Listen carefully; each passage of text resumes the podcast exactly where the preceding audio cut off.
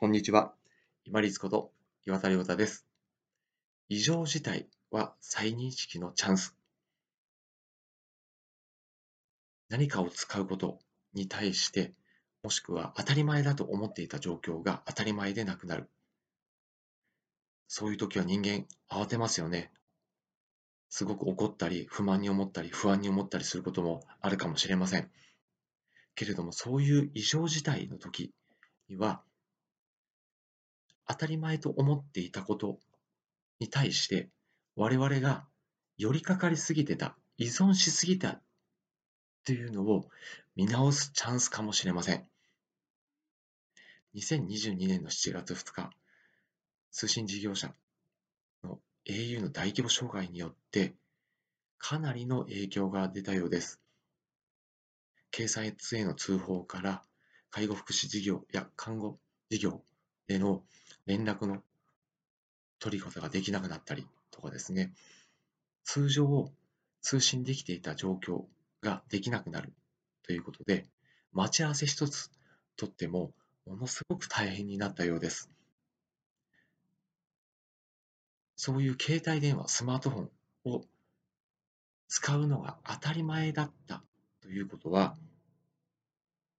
携帯電話、スマートフォンを使う生活に我々が寄りかかりすぎてた、依存体質であったということも言い換えることができます。確かにもう携帯を使ったり通信をしながら生活をしていくっていうのは社会インフラと呼ばれているかもしれませんけれどもその内容が一時期少し途絶えたからといってそこまで騒がなければ騒がなければならないということは、我々が本当にどれだけ依存体質で寄りかかりすぎてたのかっていうのを如実に表しています。これは昨今言われる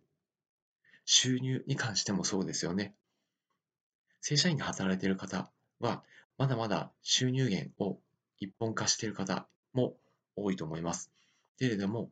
もうそういう時期ではありませんというのが、大企業のトップの方、もうそれ危ういです。自分でリスク分散してくださいというふうに副業をについて発言をされてましたよね。異常事態であるということは自分たちがかなり依存体質で寄りかかりすぎてたということを如実に表しています。見直しましょう。例えば、私、今回すごくびっくりしたのが、携帯電話、スマートフォンなんですけど、SIM を2個挿してない方の方が、私の周りにも多かったんですよね。私自体は2つの SIM を挿して、違う通信会社を利用するようにしています。すいません。今ですね、ちょうど夏の参院選挙の真っ只中でですね、応援演説の車がちょっとだけ近づいてます。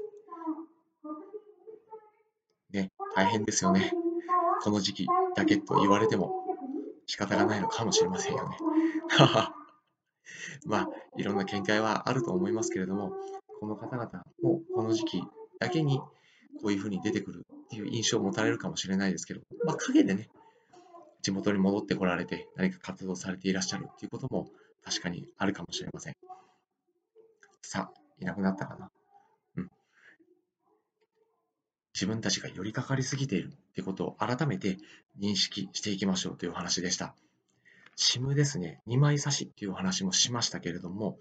例えば収入源についてもお話ししました。そして、例えば災害についても、自分たちの食べ物が毎日どこかで買えるっていうのを当たり前と思わずに、何か非常食を置いておいて、賞味期限近くなったらリサイクルしながら食べていくとかですね、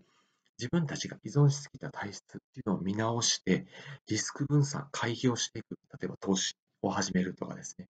そういうふうな考え方を取り入れる絶好のチャンスになります。ぜひ、依存体質を見直して、リスク分散していく、いいきっかけにしていきましょう。本日もご清聴いただきましてありがとうございました。失礼します。